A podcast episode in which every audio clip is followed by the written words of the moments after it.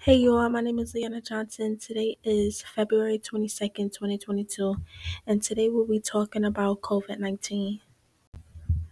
SARS CoV 2 disease causes coronavirus, the infectious disease. The mass of those infected with the coronavirus will have mild to moderate illness and will recover without the need for medical attention. Some, on the other hand, will, will, be, will become critically unwell and require medical assistance.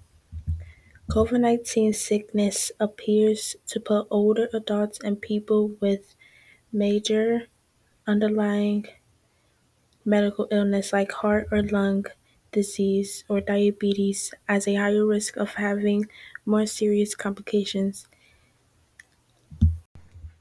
Three ways to help prevent COVID 19 is wearing a mask to protect yourself from others to stop spreading COVID 19. Stay at least six feet away from others in public and to also clean your hands often, either with soap or water for 20 seconds or hand sanitizer that contains at least 60% alcohol. COVID 19 vaccines, vaccines train our immune systems to recognize and attack the COVID 19 virus in us.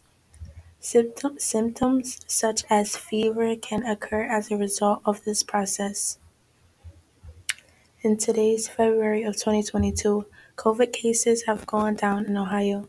COVID cases have decreased over 63%. Thank you for listening.